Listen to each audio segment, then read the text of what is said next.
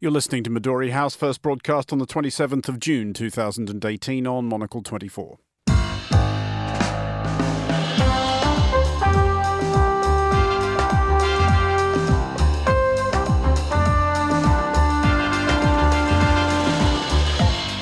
Hello and welcome to Midori House, coming to you live from Studio One here in London. I'm Andrew Mueller. On today's show, How are you feeling? Can you put it into words? Nope. I cannot put this into words. A year ago, she was tending bar in New York. Today, she's on the verge of being the youngest woman ever elected to U.S. Congress. Is Alexandria Ocasio Cortez an outlier or the future of the Democratic Party? My guests, Linda Yueh and Somnath Batabyal, will be discussing this and the day's other top stories, including Angela Merkel's ongoing scramble to keep her coalition together, China's order of battle for Trump's trade war, and if technology can make Indian cows more productive and less noxious, what else should it fix? That's all coming up on Midori House on Monocle 24 right now.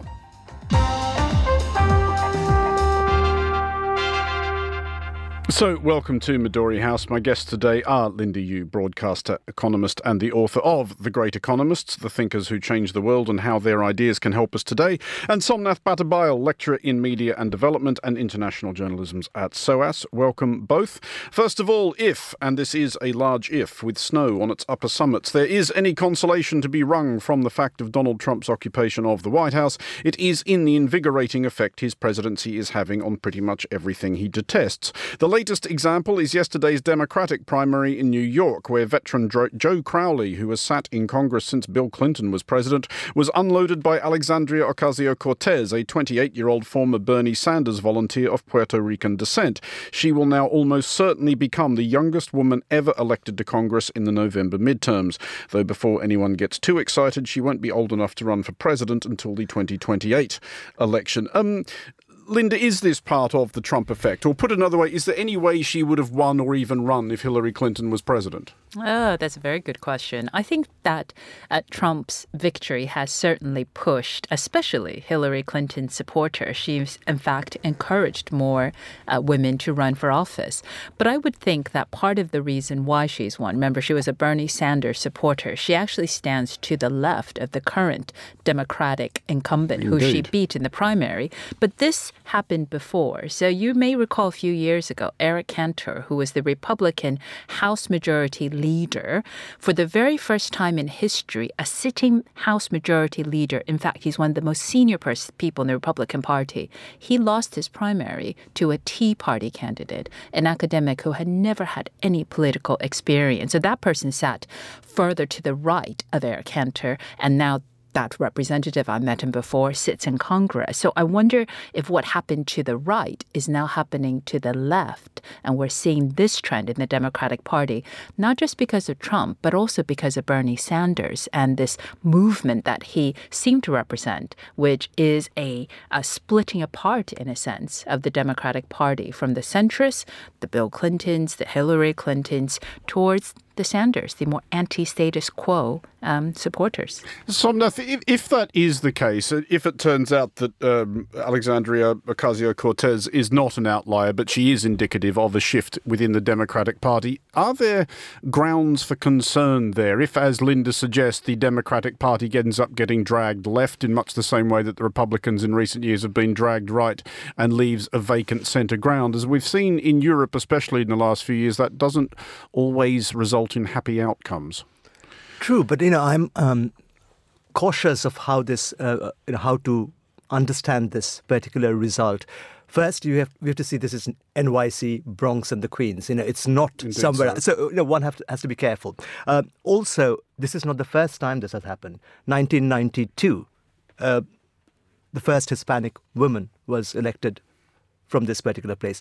20 years before that, 1972, 31 year old Elizabeth was elected. So this is not a something which is new and just, you know, and, we have this kind of tendency now. Anything that happens in America is because of Trump. So I just want to be slightly cautious. Mm-hmm. But w- what was interesting to me in this particular election and reading about it, and I'm trying to understand it, is that big money can be defeated.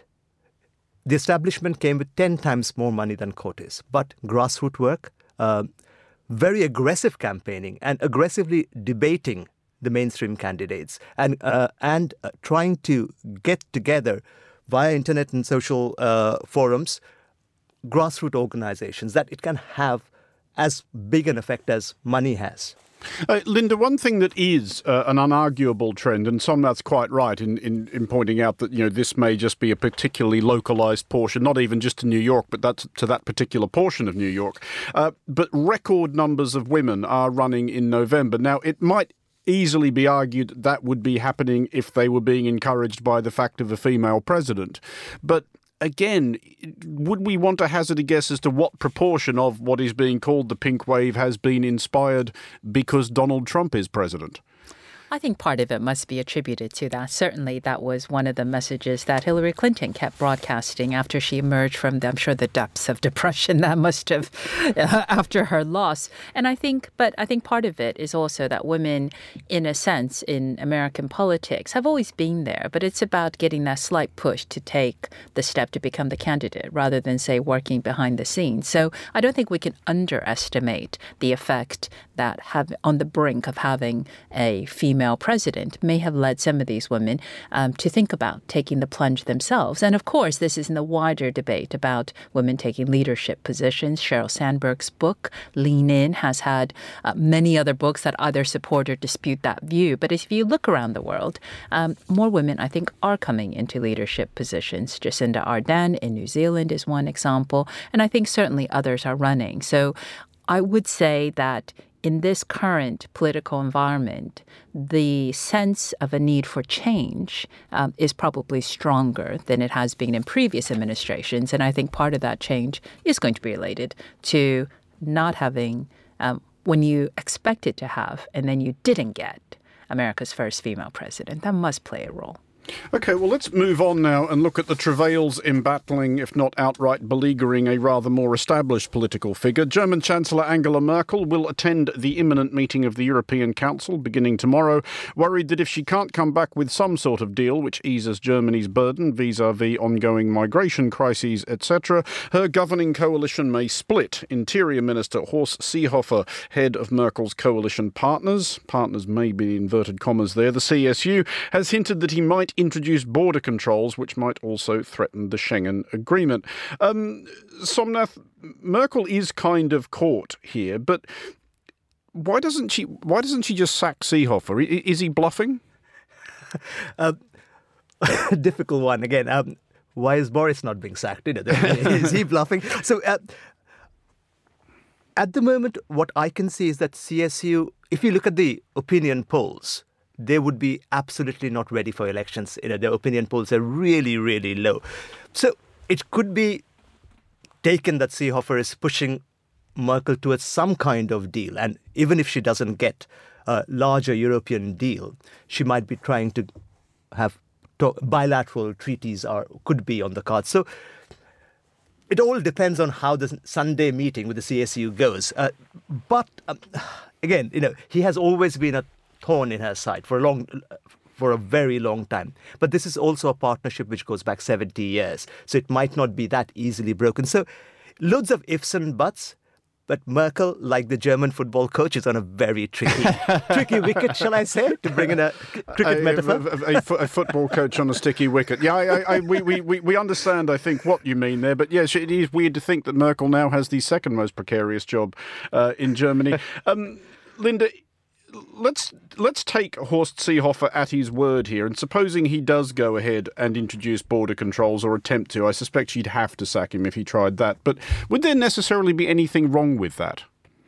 I think it would violate this free movement of people that's integral to the way the single market works. It's one of the four freedoms. But let's be, I think, quite um, political about this. The single market is an economic construct. So you need to have free movement of people. The Europeans believed in order to have free movement of goods, free movement of services, mm-hmm. free movement of capital. But what Angela Merkel has faced over the past three years or so is a migrant influx. Her open door policy towards migrants has put a lot of pressure on her politically, on her party politically And it's one of the reasons is that the AFD, the far right, has entered parliament um, really in substantial numbers for the first time. So the problem with putting in any type of migrant controls is exactly that. You're between a hard, a rock and a hard place. So on the one hand, you want to stick to your principles. On the other hand, clearly the political pressures are significant. But she did hammer out, it's thought, a compromise with Emmanuel Macron ahead of the summit. And what they've agreed is that Macron is also um, interested in controlling migration. So the, the rough deal it looks like they have is that any migrant who comes in, the first country in which they register would have to keep them. So if a migrant came and landed on the shores of France, um, and wanted to move to Germany, then Germany could turn them away at the border. But the difficulty here is that it violates Schengen, which is this free trade area. But Macron, it seems, conceded this because he wanted in return from Merkel a greater push for European integration. So what he got in return was the promise of a euro area budget by about 2021 and reinsurance for deposits across the eurozone. So Macron's big vision is an integrated eurozone, and it looks like he has his own migration pressures too. They may be sacrificing some of this freedom to get there, but I would say on the whole that is a politically difficult topic, which if they can resolve it, might actually pave the way for, say, other countries, I don't know, Britain and Brexit, to look at migration controls as part of the access to the single market. I mean, Somnath, do you get the sense that that is where it is now heading, that migration controls, border controls, even within Schengen, if it goes on existing, are going to become more acceptable? Is this, is this politicians realising that whatever they may have personally thought or believed about uh, the virtues of free movement of people, quite a lot of their voters, for whatever reason, are not keen on the idea? Yeah, sadly, democracy will um, prevail here over technocrats sitting in Brussels. Very sadly, in this particular moment, I mean, Brexit was the I mean, was one of the warning signals to Europe that this will not carry on, and we have given up, or, or, or willing to give up our travel visas to 27 countries um, in Europe. The, the English are so. What's whatever is happening in most of the Western European countries, the way the election results are coming up, the parties which are coming up, the right of center leaders and their immigration uh, conversation, yes, we are moving towards something which will be far more controlled than what was allowed in the Schengen uh, visa system. I mean, Linda, the, the, weird variable that uh, Merkel will face at this summit is, of course, the presence of a new Italian government, which is uh, quite flagrantly, stridently, and obviously anti-immigrant. They're not even bothering to try and describe it. Describe it? Disguise it was the word I wanted. Um, does that weirdly give her some extra room for manoeuvre? Does she potentially find an unlikely ally uh, in Italy? Because the, the, the, the point that she is obviously able to make is that Germany among non Mediterranean European countries has actually stepped up and has actually made an effort uh, to take on not just its own share of, of the migrant influx, but vastly more than its share of the migrant influx. Does she perhaps have an unlikely ally here in, in seeking to spread the load?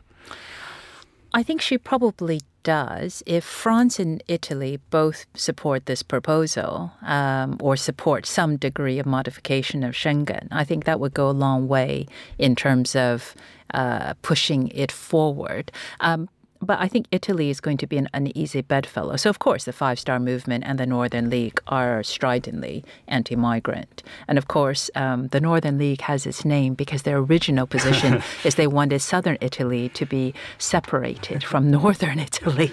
And so they have very deep roots they um, are, in they this are next respect. level xenophobes. yeah. So, in terms of, but they're also very anti Euro. So, this deal that I described between Macron and Merkel, I'm not sure the Italians would actually support, which is why at this EU summit, there's going to be a number of things, a number of things that they'll have to trade, horse trading, to get to some degree of uh, of compromise on, I think, on migration that could uh, that would satisfy Merkel's own party and her coalition partner. Remember, it's a fragile coalition, took ages to put together. It's only been in existence for a few months. Um, so I think um, that's also why I think this EU summit, um, I'm afraid Brexit isn't going to be top of the agenda, given everything else that they have going on. Okay, we're going to take a short break now. You're listening to Midori House with me, Andrew Mueller, along with Somnath Batabyal and Linda Yueh. Coming up next, the latest evidence against Donald Trump's proposition that trade wars are good and easy to win. Tune in to the Monocle Daily on Monocle 24 weekdays at 2200 London time. We unpack the stories that have been dominating the discussion in Europe and North America and set the agenda for a new day in Asia. The show features regular insights and analysis from Monocle's bureau in Toronto and New York, special guests there and across the Americas, as well as experts and analysts at our studios in London. Whether it's industry focused reports on anything from art and architecture to business and entertainment, or a light-hearted guide to how to spend the perfect weekend in a great city somewhere in the world, you're in good hands. Monocle's network of global correspondents are your guides. Join our team every weekday for the Monocle Daily on Monocle 24.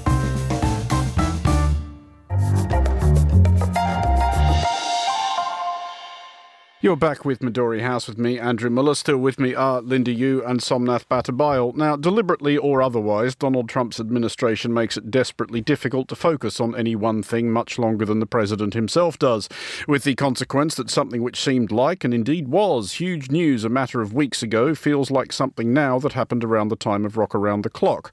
Uh, but Trump's trade war with China is ongoing, and suggestions are emerging regarding China's plans for defending itself. State media suggest that China could or should subsidise companies which incur losses as a result. Um, Linda, this plan is emerging from the editorial pages of the Global Times, which is not a journal, uh, how to put it, known for its independence of thought. Um, should we assume that this suggestion has come from on high?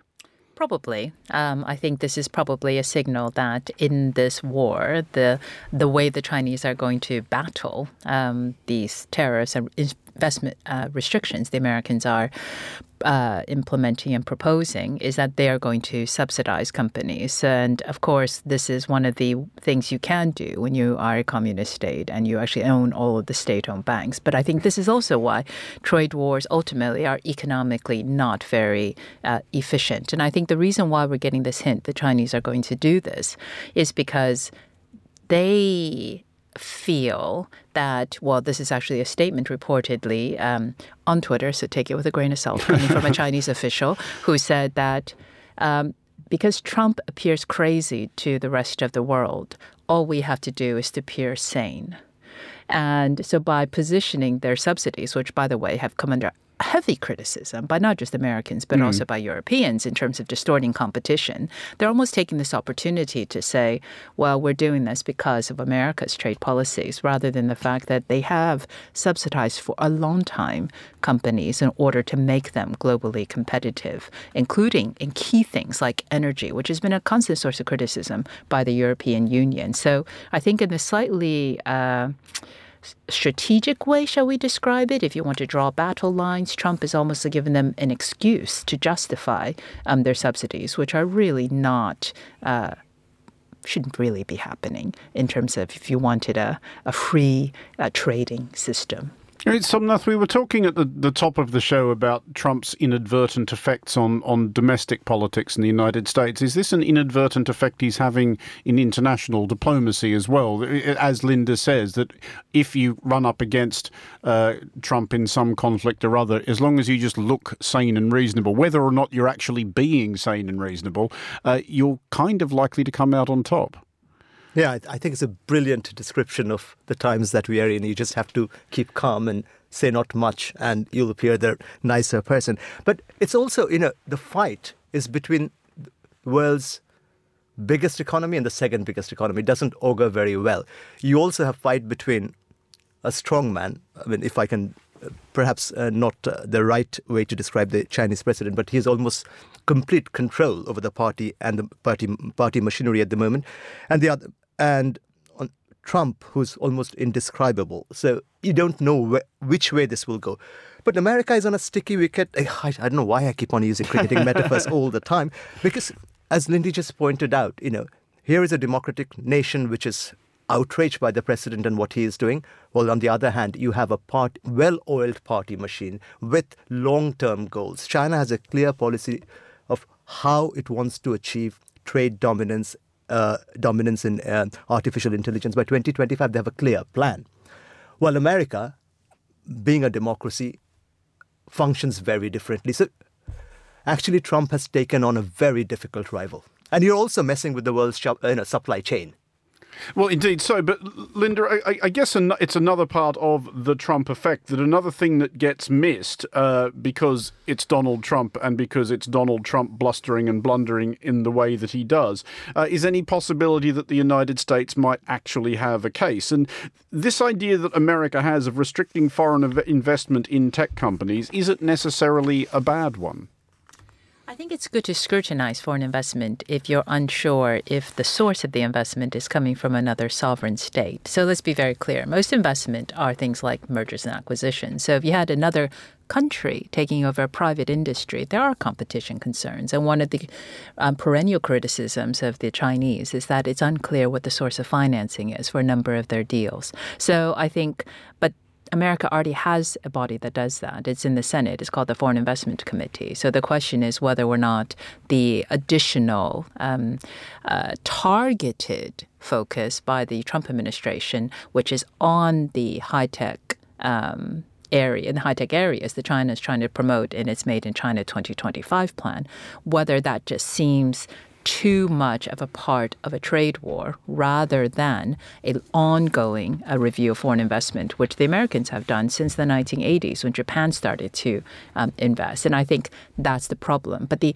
the, the challenge around America's policies are it's always very unclear whether or not um, it matters that they're so targeting a particular area because, in other words, you get the uh, rhetoric and then you get the underlying policy. And then you look at the two and you say, well, why don't you just justify using the underlying policy rather than having all of this sort of uh, rhetoric, which really, I think, causes a lot of people to turn against uh, the policy. We've seen it here. We've also seen it um, in other areas. So Uh, you know, should they should there be scrutiny? Yes. Is high tech an area where you have dual use? Yes. Do source of financing matter? Yes. Do you, should you have a level playing field? Yes. I think all of these things are things that you could probably do. The one thing you shouldn't do is what President Trump has just tweeted about Harley Davidson, which is if you if you because of the tariffs move production out of the U.S., I'm going to tax you. There's no underlying policy that would justify that. Okay, well, there's a couple more stories I did want to take a look at tonight. One of which is what is being called or referred to or thought of as the Internet of Cows. Uh, this is a new software tool developed by India's National Dairy Development Board. It helps balance the diet of Indian cattle, which will lead, hopefully, to an increase in the production of milk and a decrease in the production of methane. The tool is called, presumably as a stopgap measure while the perfect pun is worked on, the Information Network on Animal Productivity and Health, or INAPH which is not catchy at all. Uh, it is obviously a brilliant idea and demonstrates that de- despite all appearances, an app or technological fix for absolutely everything has not quite yet been developed. Um, Somnath, first of all, to this thing itself, and there must be a better name for it than that. I, I, I got halfway to somewhere with the shock of the GNU idea, or there's a there's a herd through the grapevine. Any, anyway, uh, we could we we could be here sometime. Never mind the bullocks. That's a, that's a, a, a, a another one. Um, is is this actually going to work? Well, you know, we have about a population of 1.6 billion. Uh, human population. I wish there was a diet plan for uh, about 500 million of us. Uh, so, so uh, uh, is it actually going to work? No. Um, as a as an as an app. Spoiler alert. No, no, no, As an app, it's brilliant. It's great. Uh, monitor. I mean, everyone is interested in cows. Everyone in India, the politicians, uh, the Hindu nationalists, we are all obsessed with the cow. Um, but why doesn't it work? Um, it's great to give um, cows in India and everywhere else a balanced diet. European cows are the most subsidized ever when we're talking about subsidies. But um, the problem will be implementation. Uh, cows, as you know, Andrew, you've been to India, they're everywhere. They're uncontrollable uh, in, in all over our metro cities, all over our villages. Problem is farmers, how do they access the food we are talking about? This is very centrally controlled. And India with its large population, uh, seventh largest uh, country in the world in, in, just area size, it'll be almost impossible to control this centrally. And there's no other way to do this. So yes, as a uh, you know, if you're a technological uh, determinant kind of position, if you take that position, perhaps you can celebrate as you are. but I mean, I'm, I'm very happy with the lessening of methane methane gas. That's that's fantastic. Uh, you know, then uh, for environment and for the citizens living there. But otherwise, as a um, as a solution to anything much, no, it won't. Next year, you won't hear about this. Hey, Linda, is is there a similar problem with China as well? That whatever brilliant idea you might have for a technological fix to something, you are then going to have to figure out how to implement this brilliant technological fix across this absolutely enormous country and enormous population. Yes, and I think there's um, it's also the issue for uh, sub-Saharan Africa. So quite a lot of tech, especially in agriculture, is there, but it's not used because it's not disseminated, and farmers don't know how to do things like crop rotation, or in this case, feed cows the right thing so they don't fart too much. Um, I've just cut to the chase there. Um, so I think, the, the but rest the, the rest of us were trying to maintain some sort of tone, but you just you just went there. Um, but I think one of the things that makes me, well, that's appealing about tech to me is that some things can go viral, not just cat videos. Is it possible to make this particular app go viral? So maybe, maybe a few million or tens of million, or India's case, a billion people take it up. Well, I, I, did want to look finally at, at what I guess is sort of a technological solution, uh, though it's it's a fairly old school one. This is this is not a mobile phone app. Um, this is amazing. This is this is the most most passive aggressive strategic maneuver or diplomatic maneuver I've ever heard of. This is this is the diplomatic equivalent, I think, of just leaving post-it notes on, on the milk in the fridge. Um, Saudi Arabia, uh, which doesn't get on with Qatar, we know this. Um, but it has a border with Qatar. Saudi Arabia wishes to do away with that. Apparently, they want to turn that into a canal, um, and just for the fun of it as well, they're going to build a nuclear waste dump uh, along one side of it. They appear to be serious about this. Somnath, is this does this seem like something that's actually going to happen to you? I mean, it's, it's I guess it's not any less weirder than those sort of palm tree shaped island um, islands, you know, covered in hotels and villas being built off the coast of Dubai. Well, it, I mean, they have apparently got nine local firms to uh, bid for this uh, construction, but economically it doesn't make any sense because it's far away from everywhere. It's closing off one side of it, which is Qatar. Um, so um, this can only be for what I can say is security reasons, not economic reasons. And it's difficult to get uh, private companies interested in building uh, something like this, quite massive, when there is no um, not necessarily a profit motive behind it. So we can only think that the state will have to sponsor it. But as you, um, I mean, to reiterate perhaps what you didn't say, is uh, it's a harebrained idea. Uh, Linda, do you think they're serious? I mean, I, am I'm, I'm kind of hoping they just go, you know, go. I just go wild, fill it full of sharks and crocodiles. I mean, you know, are, are they actually going to do this?